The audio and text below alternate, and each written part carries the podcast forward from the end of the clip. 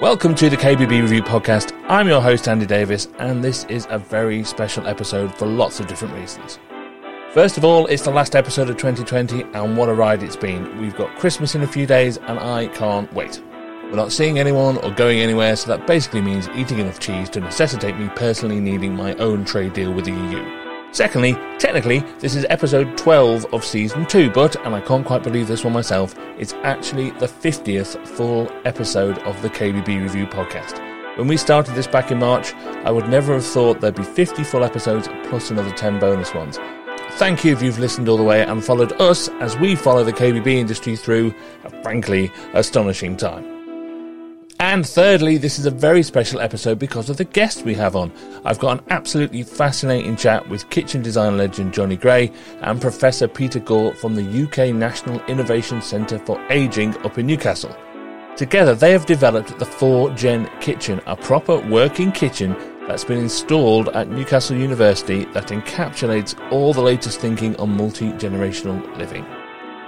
It's so interesting, and while it's conceptual, it has so much resonance and relevance to anyone in the market looking to move design and innovation forward. I really highly recommend listening to that. It's so interesting. But before we get into that, this is a very special episode. As I say, it's nearly Christmas, and this is the last one of 2020. I was trying to think of who I could have on as a guest to try and sum up everything that's happened this year, so I thought I'd try something a little bit different. It's been a bit of a technical challenge, as you can imagine, but I think I've managed to rig my setup here to be able to talk to the past. Now, if I've got the settings right, down the line now should be me from January 2020. Hello, Andy. Hello. So I'm you from the future. I'm here to tell you all about the future of the KBB industry. My God, that's incredible. When are you from? Well, I'm from December 2020. Really, is that all? It's only 11 months from now. All right, well, believe me, we packed a lot in. Oh, okay. Well, what can you tell me? Well, I want to fill you in on what's coming for the KBB industry, but because of the whole butterfly flapping its wings thing, I can't actually give too much away, it turns out. Really, that's quite disappointing. People assume that time is strict cause to effect, but actually, from a non linear, non subjective viewpoint, it's more like a big ball of wibbly wobbly, timey wimey stuff. That sentence got away from you a bit, didn't it? Yeah, it did a bit, yeah. Well, okay. We're planning for the KBB show and our awards in Birmingham in March. How does it go? Actually, that's all really good. Thumbs up. Oh, good. A real springboard for a successful rest of the year. Um, not so much. Oh. Oh, it's Brexit, isn't it? The deal we got isn't very good, is it? Well, I can honestly say that Brexit just isn't quite as important as it used to be. Oh, I can't believe that. What could be more important than Brexit? Well, you'd be surprised. What can you tell me?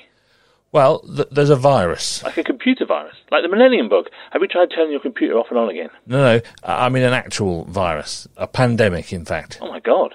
Yeah, I know. Look, in short, there's a lot of hand washing, and all the KBB showrooms have to close. Sort of. Sort of. Yeah, it's complicated. They close, then they open by appointment only, then they close again, and then we're not so sure. Oh, well, I'm sure the government are on top of it. Yeah? Oh, and what else happens? Well, look at this way. You might want to buy shares in Zoom. Zoom? Yeah. As in just one kiss and then my heart went boom? No, that's Fat Larry's band. I mean the video conferencing platform Zoom. Although, funnily enough, Fat Larry does need to watch out, as obesity does play a big part in how vulnerable you are. I've never heard of Zoom. No, nobody has. So why is it important to KBB retailers? Well, that's how they carry on talking to all their clients, because they can't have them in their showrooms. You just said they could open sometimes. Well, yes, they can, or maybe can't, or maybe neither. I'll be honest, it's all a bit of a mess. So does that mean all the retailers are in trouble? Well, it looked a bit shaky for a while, but most of them have now got more work than they know what to do with. So the virus is a good thing? No. But they must be delighted, though. Well, sort of. The virus has meant that they've got lots of jobs, but they can't finish them because there's shortage of products. But these are some of the biggest brands in the industry. Surely they're as reliable as they always are. Like I said, 2020 has been a very weird year. In fact, another investment tip, you might want to stock up on dishwashers. Right. Oh, you might also want to practice your times tables. Why? Is there a nationwide calculator shortage? No, but believe me, in a few months' time, these two words will fill more adults with dread than the pandemic itself home schooling. They'll never close the schools. That would be madness. Again, hello 2020. So what does all this mean for the KBB industry in the long run? Oh, toilet rolls. What? Sorry, I just remembered. Get plenty of toilet rolls too. Oh my god, what are the symptoms of this virus? Oh no, nothing like that. For some reason, idiots book buy toilet rolls. No one really knew why. Okay, so what are the other big KBB industry things I should know? Well, everyone gets stuck at home, so they decide to do them up, and that's what causes the sudden demand. Okay, So there's a big shortage of skilled installers. but there's already a big shortage of skilled installers, Yes, I know. so that's not new. No, but it does make lots of people think it's really urgent that we do something about it right now. And do they? Not really, no. So no change there then. Yes, good point. Is there anything good that comes out of all this?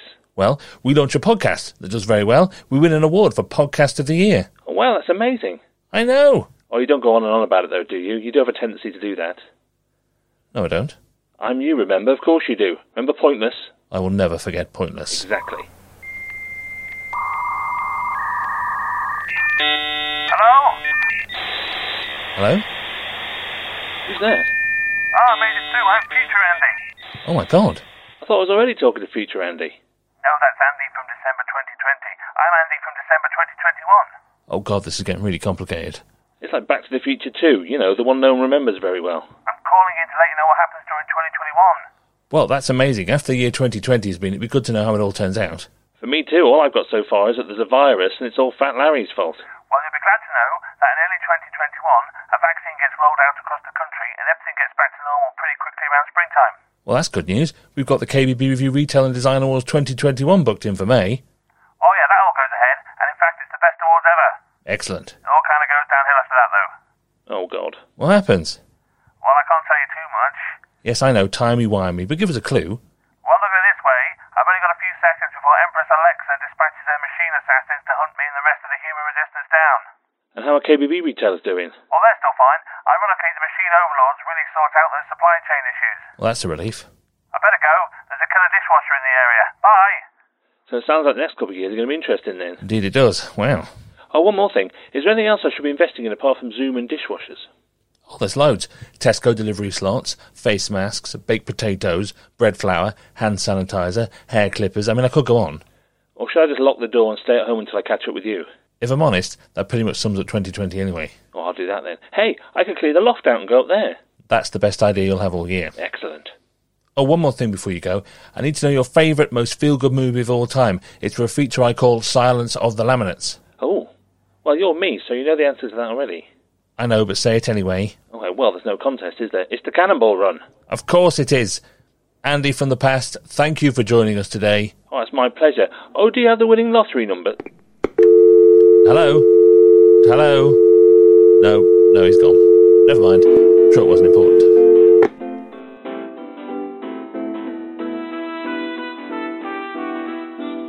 Now, the concept of a multi generational approach to design has been around for a few years now in the KBB world, and I'm so delighted to say that we're joined now by a couple of the founders and architects of that movement. Now, they've just unveiled the 4 Gen Kitchen, a fascinating concept project that practically demonstrates how a kitchen can flex and adapt to meet the different needs of different ages and abilities. Now, in fact, they've billed it as the world's most intelligent kitchen. So, down the line to talk to the least intelligent podcast host is kitchen design legend Johnny Grey. Hello, Johnny. Hi there. Hi there. Nice to be here.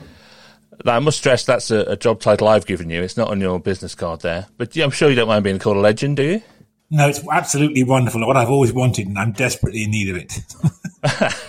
And also down the line there, we've got Professor Peter Gore from the UK National Innovation Centre for Ageing up there in Newcastle. Hello, Peter. Hi, good morning. You could be a legend as well. You've been doing this a long time too, so you can be a legend too, I think. Thank you. Nobody's ever called me that. They've called me lots of things, not that. So, hello to you both. You're you're coming from two different places. So you're up in Newcastle, Peter, I'm guessing. No, actually, I'm in the Peak District, which is where I live, but I, Ah. I, I do a lot of my work in Newcastle. Well, it's a beautiful part of the world. And where are you, Johnny? I'm down facing the South Downs between Petersfield and Midhurst, which is a very beautiful part of the country. It is, and I'm in South London looking out the window at Penge. It's not it's not the same, is it? So, hello to you both. Thank you for coming on to talk to us about this because it's so interesting and it's been a long time in development, I think, this to reach to get to the point where we've got a, a practical kitchen has been fitted and installed there in the Newcastle Helix, which is part of Newcastle University. While it's been going around for a long time, this idea, it's somehow never felt more relevant that we're kind of talking about this now when, we, when vulnerability is such a part of the national conversation. So, Johnny, forgive me, I think most people listening will already know you, so we're going to start with Peter. Peter, could you just give us a brief explanation of what the purpose is of the UK National Innovation Centre for Ageing? Because it's such an interesting place. It's government funded um, organisation, so although it's based in Newcastle, actually, um, Newcastle got a lot of money from the UK government to set this up, and it was really about trying to en- engage academia and industry in creating useful things to address the challenges of aging, but things that were, were, were driven by business, but also joined with the things that people who get older say they want to do. So we have uh, literally about 30,000 older people are involved with uh, National Innovation Centre now who express the kinds of desires and aspirations that they have. And then we bring the academics and industry together to try to produce something that's in everybody's interests. Now, I know you give this talk all the time, but can you just give us very briefly an idea of why the aging market, for want of a better description of putting it, is so important to business and why you need to have this kind of link between the two? Well, uh, I guess there's a variety of reasons. The first mm-hmm. one is that, that there's a massive need for things that help people age better. The reality is that we don't age as well as we could, and that costs billions. In the light of recent circumstances and the, the, the empty coffers of the Treasury, that's never more important than, than now. But also, about 60 to 70% of the nation's wealth is in the over 50s anyway. So it's not that they don't have money, it's just that um, you've got to give them things or sell them things that they want. And we always thought there was really good opportunity, not least in the kitchen space. But the one thing that I know you can't do is sell an older person's kitchen. I've never met anybody who wants one. They will dream all sorts of horrible uh, constructions. And so this wasn't about really building something or designing or thinking about older people, but saying, actually, people have problems across the life course for a variety of reasons. Sometimes that's age, sometimes that's youth, sometimes it's somewhere in between. Why don't we just design something good that is aspirational for all generations? And as it happens, the idea of living together in a more multi generational setting has become very aspirational in the UK. In a relatively recent survey, about 60% of people said they were interested in it. 12% said they would do it right now if they could have the right property. 7% actually do. Um, so there's a real opportunity here. And people say, oh, well, nobody's got any money. Well, actually, if you bring multiple generations together and have pooled budgets, you do end up with more money for housing and more money for kitchens, provided you can meet people's needs. Yeah, and that's what makes it so interesting, I think. It's about solving problems, not about addressing age. Well, we'll come on to the details of that in a minute, but before we get on to that, Johnny, can you give us a brief background of how you came to be involved in this project. The basic aim is to design the perfect example of a multi generational kitchen. So, how did you get involved?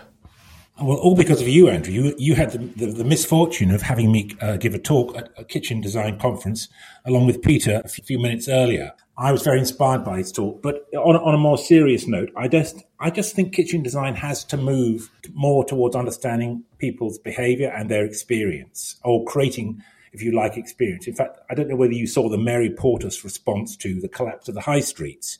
She talks about how retailers and the high streets need to be kinder. And what she means is kinder to communities. And really, what this kitchen is partly about, I think, is it's about a kinder response to the way we design things for people. And there's so, there's so many lovely breakthrough moments here. But I think one of the earliest ones was linking this with multi generational design. And my first really big request from Peter and from, from NICA, or the National Innovation Centre for Aging, from Patrick Bonnet, was to create this RSA brief um, where we designed this, we, we created this student design challenge around taking kitchen design into a sort of multi generational um, uh, opportunity, using the language of multi generational uh, design, if you like, rather than disability, accessibility, and focusing on the negative aspects. And that was a real breakthrough moment for me because when we launched, uh, it was called Eat, Share, Live, the, the, um, the brief, which Peter and, and others judged. We had, we think, a thousand students from universities around the world were excited enough to choose this brief over many others. And we realized we were tapping into something. There's a real desire, I think, to please people. Designers like pleasing people. And it's not good enough any longer to produce a stylish product that just simply you think is going to be, you know, excite the market for, for a few years, just like what Mary Portas says with fashion. We want to make things that last. In other words, you've got to have some good, solid sort of thinking. And definitely, I think the multi generational aspect gives this gives this legs that it otherwise wouldn't have had. Um, so that's kind of partly what brought me to the table. And the other thing is that honestly, the the quality of um, so much kitchen design is not really very good. Kitchen designers aren't educated. And I, I know that it's obvious I would say this because of my work with education, but we can do so much better. And what Peter, what the lovely message about uh, about Peter's kind of approach to this is, we can make this really exciting and fun and and what he calls aspirational. We can make it kinder. So here we are with this lovely opportunity to have a sort of thinking kitchen. And I didn't use the word the most intelligent kitchen on the planet phrase at all. But I love the idea that we can use much more thinking in how we design kitchens. A lot of what you're doing with this, and as I say, we'll come on to the details, and I mean this is the best possible way, it's quite obvious. But I think what it does is it challenges lots of conventions of how kitchens are made because they have been made in exactly the same way and exactly the same sizes in the mass market certainly for a very long time, governed by the size of appliances and that kind of thing. And this really slams the brakes on a little bit and says, hang on a minute, it doesn't have to be like that. By compromising in those things, you're not compromising in style or design or accessibility or usability. Or making money. You know, I mean, that's the, the, the, the magic of all this. There's, there's plenty of scope here for still having making really a good commercial go with a slightly different approach. Peter, one of the things I found uh, fascinating when I started reading up on this is that while this whole conversation is about multi generational living, actually the starting point of developing the practical elements of this aren't really about age at all. They're about ability, regardless of age. We talk about older people as if the things that they do are things that we don't do, or the things they can't do are things that sometimes we can't do. The, the truth is, we we all need to do things to enjoy life and cook and and all of those kinds of things. So, so here's a really simple example. Uh, twice during lockdown, I've uh, left the hob on on uh, in my kitchen, just forgetfulness. Um, I wouldn't say some might, but I wouldn't say it was anything to do with my age. I'm just busy and I forgot and left a pan on and created a potential hazard there. But actually, you can do that for a whole variety of reasons. You can do that because the kids distract you. And so we could say it's an older person's problem. And certainly older people have the problem. But actually, it's not an older person's problem. It's a problem lots of people have for all sorts of different reasons. So instead of branding and pigeonholing people and their problems, which tends to stigmatize and therefore put people off, why don't we just say, do you know what? You can't burn this kitchen down because it knows what you're up to. And you go, well, that sounds like a good idea. And everybody says that sounds like a good idea, not, you know, that'll be a good idea for great grandma. Um, it's a good idea for all of us. So that's what we're trying to do is the, the, the one thing we, we didn't set out to do was create an older person's kitchen. And what I'm thrilled to say is that I've never seen anybody who's seen it so far whether they've come into it or seen it virtually, who's actually described it in that way. Uh, and, and I think that's a huge success. Because I think there's so much conversation at the moment about age groups because of the whole, particularly now, now we're into talking about vaccines, that of protecting the vulnerable and poor people over the age of 80 and how we need to protect them and, and make sure they're okay and they'll be the first in the queue for the vaccine. And actually, I know an awful lot of very sprightly uh, 80 year olds who are quite annoyed about how frail they're being made out to be. People are being defined by their age again, not their ability. Yes. So the big challenge here is when we talk about older people, are we talking about the way you need to be or what happens to you simply because of age or what happened because of the choices that we've made. And what we're seeing is that, uh, and I think there's huge evidence that suggests that it's not about aging, it's about how cohorts have chosen to age. And we need to change that, uh, that kind of dialect. I mean, one of my favorite heroes is a, a chap, he still runs up um, uh, Arthur's Mount in Edinburgh every day. Um, he's now 104 and he took up marathon running at 85. And I'm planning to do the same, actually. I think that's just brilliant. But it's not what we hear. And it is an outlier, but you'd be surprised how many people on a typical park run are um, what you might describe if you just use chronological age as older people. But chronological age and physiological age are not the same.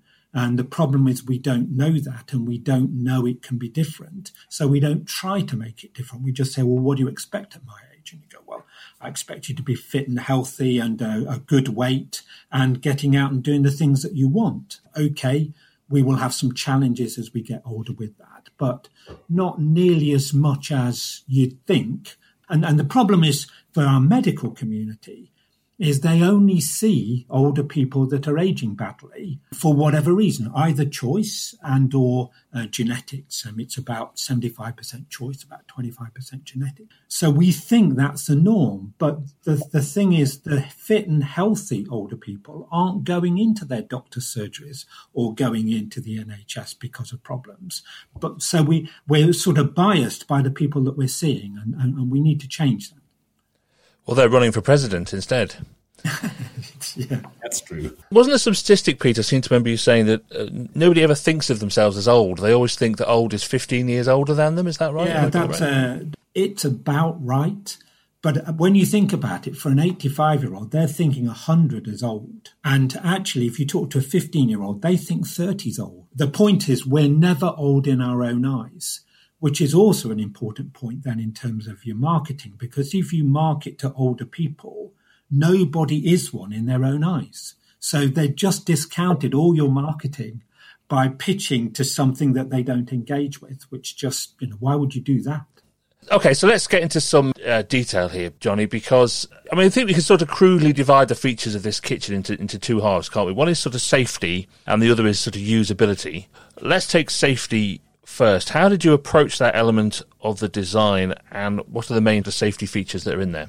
the lovely opportunity in a kitchen design is that you're basically um, pushing people around and telling them what to do with surfaces and shapes. Um, and there's a lovely word we use called an affordance, which is basically a sort of medieval word about how you can afford somebody to do something. It's basically allowing somebody to do something. So in this particular case, I, in a way, I'm encouraging people to use these separated, what we call dedicated work surfaces. So, so people each one of these work surfaces, I have a plan for what you can or can't do. So there's a sense of there's a hidden sense of order which I've kind of pushed in there, which I try to make as friendly and charming as possible, so people don't even think that.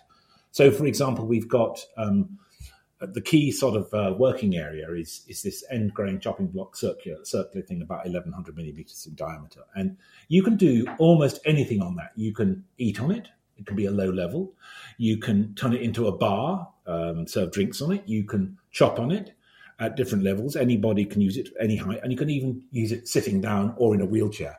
And there's no compromise to any of those activities whilst you do it. So that's one of the first things to establish. Now, the other thing is, it happens to be that my philosophy for a very long time, almost since I started, was trying to make kitchens sociable. So the way I make things safe in some ways is using a couple of the core bits of philosophy from that. And the first one is soft geometry. So you make anything with a sharp edge, if possible, you try to minimize or turn into a literally a curved edge. And that's because when we root find, our brain uses peripheral vision.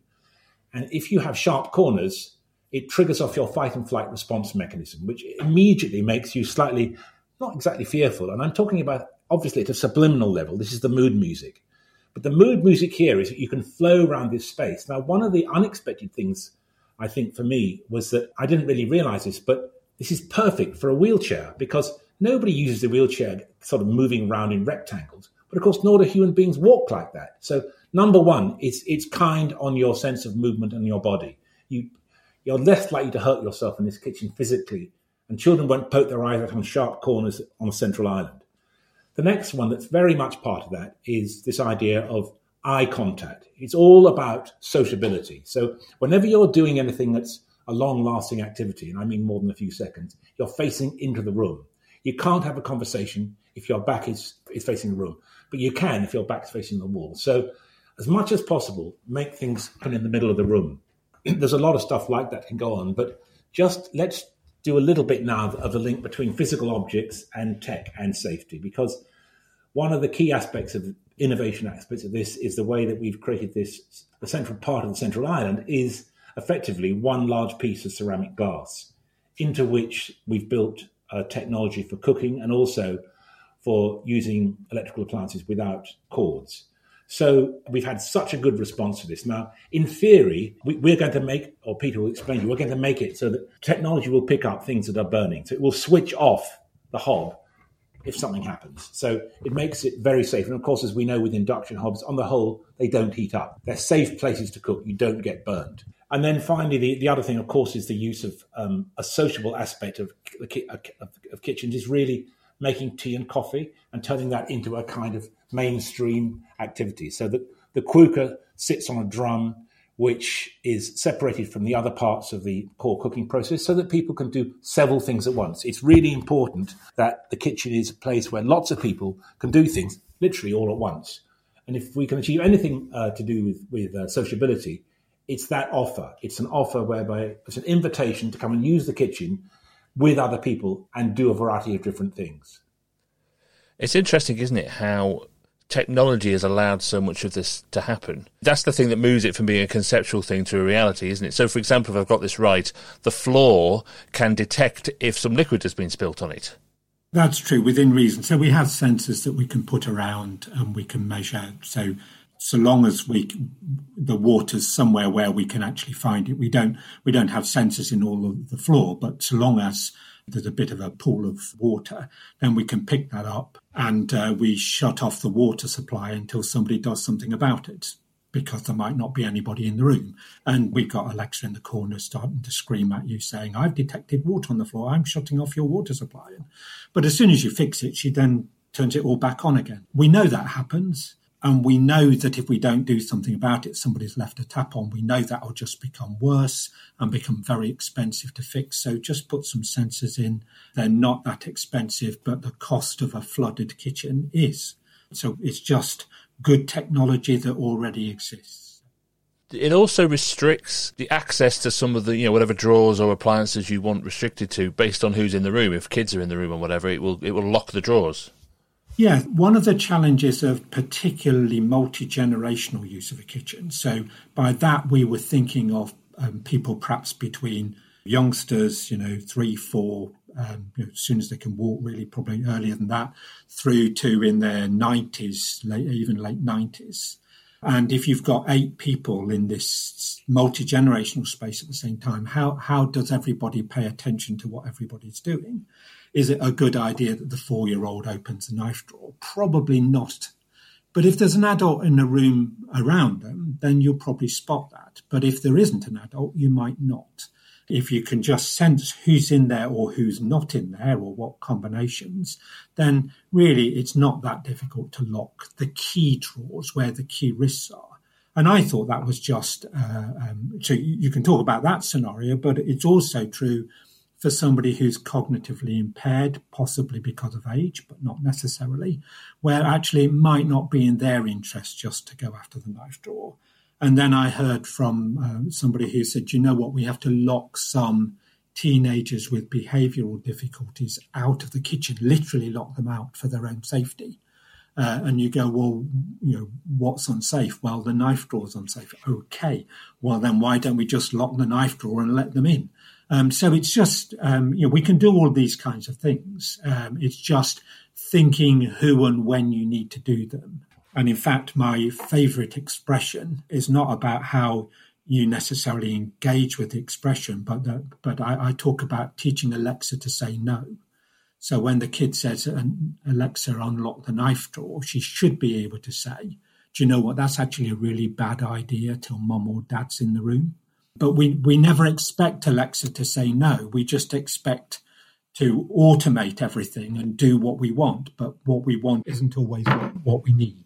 As well as kind of trying to sort of be slightly bossy and um, keep people out of the kitchen, really, we should look at the way that technology can do the exact reverse, which is to bring people in. And one of the, the lovely things we were talking really a bit touching early on about the mood music about around the kitchen, and what makes people basically bring them in or hold them there. And, and lighting is the key part of what we're able to do now with the new Philips light bulbs. And Peter's been done some fantastic work on the lighting here so that you really can make this feel like a room you want to hang around in, say, to read a book after dinner. It's not just a place where you're going to come and cook. That, I mean, that's, and I think that's what people really want. It seems to me that there's a huge, especially during lockdown, um, there's a huge increase of time people are spending in the kitchen, and they're expecting much more from it. It's no, it is a sitting room now. It's also a place where they're going to be working from home, or kids are going to be doing homework. So, you know, how do we, how can we manage that? So, the social response to all this, the technology, um, I think, works really quite well with that. Well, I can honestly say that home learning during the lockdown aged me about 15 years in, in about three weeks. So Yeah, that was that was very much about the mileage, not the years. Now, what about the usability aspect of it? Because we were used to rise and fall workshops and things like that for what you would traditionally call an accessible kitchen, but you've got rise and fall everything in here. Yeah, I mean, I think that from a practical point of view, having an oven at the right height is a real blessing. There's quite an interesting move. I don't know whether you've monitored this from industry, but from what I understand from my conversations with Panasonic, certainly, there's a big move towards people buying slightly smaller, more intelligent ovens. In other words, there's a gradual move towards the use of steam with convection. Now, once you start doing that, you, you need to be able to keep an eye on the food uh, whilst it's cooking. You want some kind of visual aspect because what we don't want to do is just people to just press a few buttons and then disappear away from the cooking process. I don't think they even like that very much. I think sight uh, of uh, what you're cooking as a sort of form of involvement and engagement is part of the pleasure of cooking too. So that particular oven we've got there um, is the latest from Panasonic, which uh, does both those things. But it's interesting the way they're, they're smaller chambers. So people are using them more. Not exactly like a kind of hob replacement, but I would definitely like to think that the fact that ovens at a, really a sensible height will increase its use. I mean, there's nothing worse than having an oven, I think, below countertop level. It's infuriating. So, yes, the answer is that things on the wall could be uh, that are adjustable. One of the key things I suspect is an oven. Now, there's also another thing about the walls, which is you probably noticed one of the key planning, big planning features, which we've had again a good response to, is the way that there's a proper walk-in pantry because this removes the need for quite so much wall-based cabinetry, which I think can often be unergonomic, unpleasant, and well claustrophobic basically. But also, it's against the spirit of being able to see what you've got, and I think you'll see a return, probably are already, to the a kitchen having a proper walk-in pantry. And we know from Alzheimer's people who've got you know issues with how they they want to they they want to use what they see, or they use what they see, and we're all a bit like that too. And that is linked partly with being able to do more things with the wall.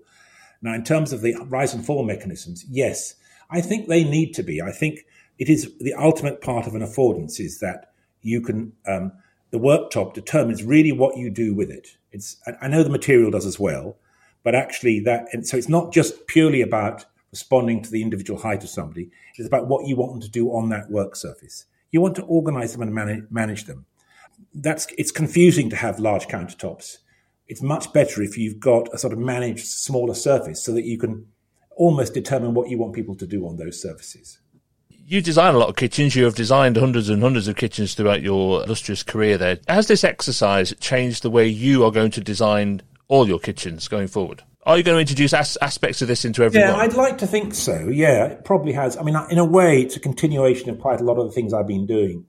But by having this motivation to have A, a lot of people doing things at the same time, and B, being kinder to the human body, I, I, I just feel that sort of I've been prodded in the right direction. And working with Peter has been a real eye opener to how to think about engaging um, literally furniture with people. Yeah, it's been very exciting, that aspect.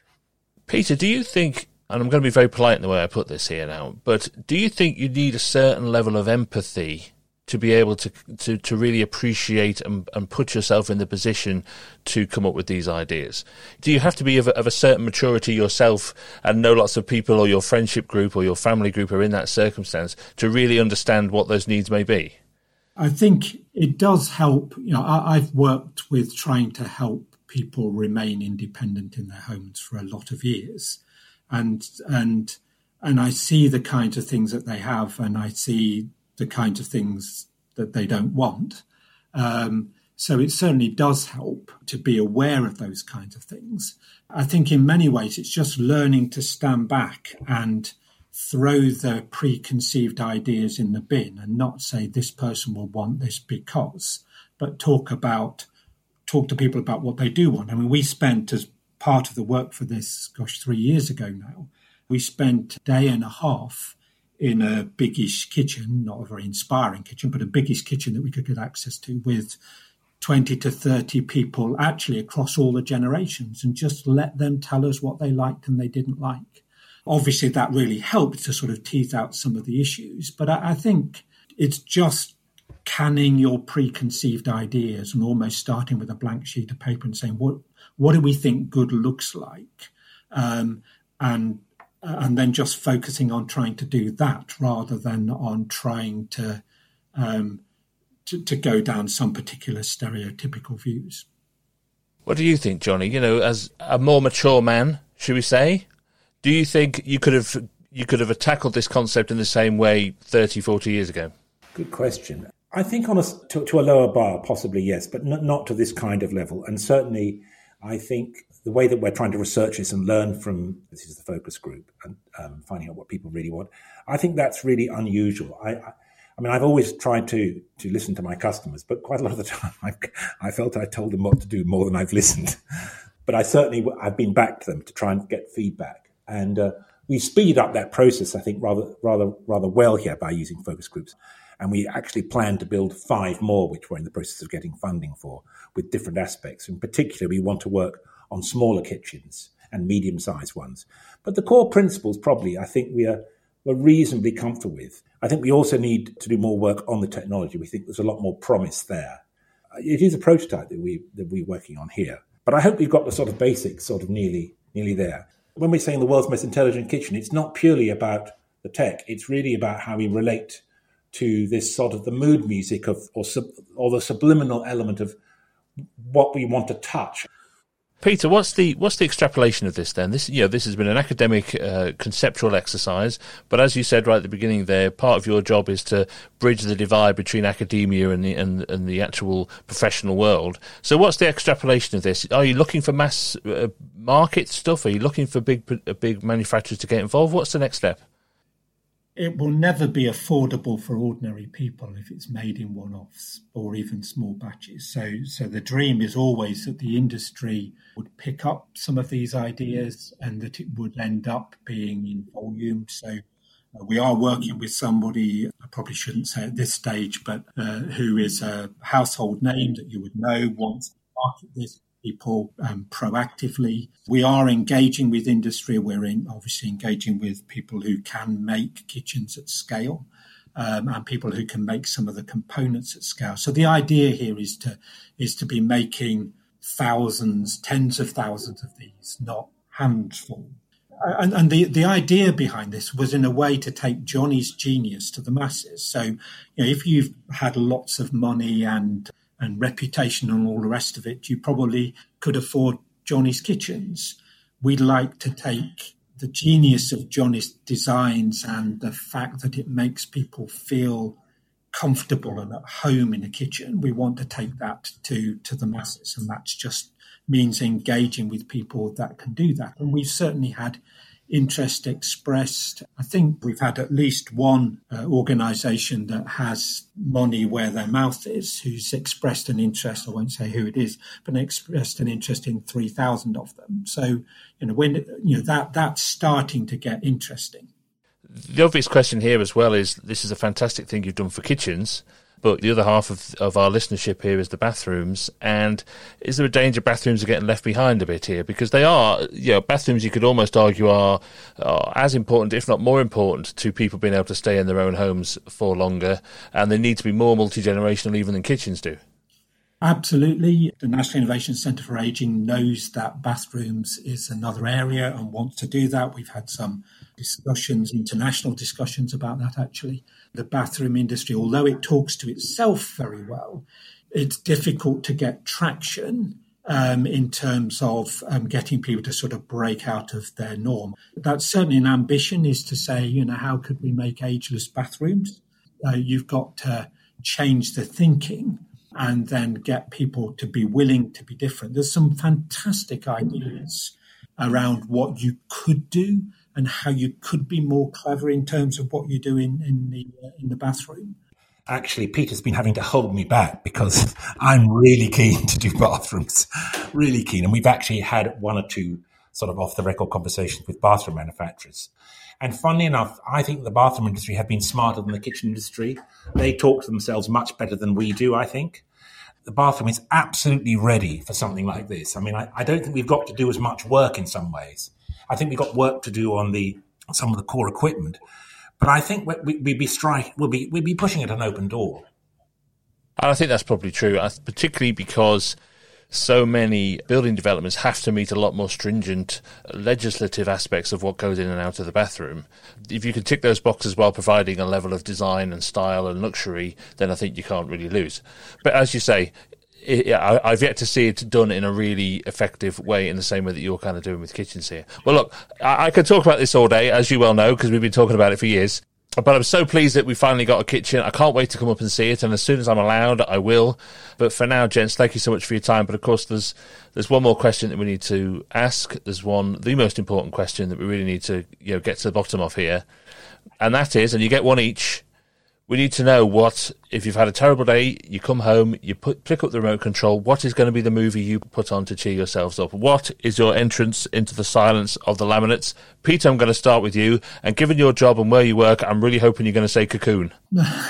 I don't think i've ever seen that. I just love looking at hills and space and i love music so i guess it would despite it makes me look very sad i love the sound of music the Sound of Music. Well, you know what? That's the first appearance of The Sound of Music, and you know any feel-good movie that can have Nazis in it is always a good choice for this particular feature. Yeah, but they got subverted. It wasn't. They didn't win. That is true. And anyone who's like the most favourite thing in the world is Whiskers on Kittens, then you know they are easily pleased. Johnny, what about you? What are you going to go for? Well, it's a hard one because it's often what you've just seen. But I love Short Term 12. I think that's a really charming, eccentric little film about a, an American a, a, it's a teenager sort of care center run by people who are not much more than teenagers who've basically been damaged themselves. And it's, it's a real feel good film. But I'm going to choose, I'm afraid, his dark materials. I just can't resist a glass of red wine and sitting down with Philip Pullman's incredible production. First of all, that is the most Johnny Grey answer you could possibly get because the first one, even I've never heard of. And the second one is technically a TV series, but you know what? I don't care because it is the most cinematic TV series you could possibly get. So I'm gonna I'm gonna let you have that one because it is amazing it's multi generational. Okay, so it is. Everyone loves it. Peter, Johnny, thanks so much for your time. This is brilliant. Again, we, we will catch up on this again, and when I come up and see it in person, we'll do another episode. Uh, actually, stood in the middle of that kitchen. How does that sound? Right, fantastic. Look forward to really wonderful. Thank you for all your well for you partly helping bring it about.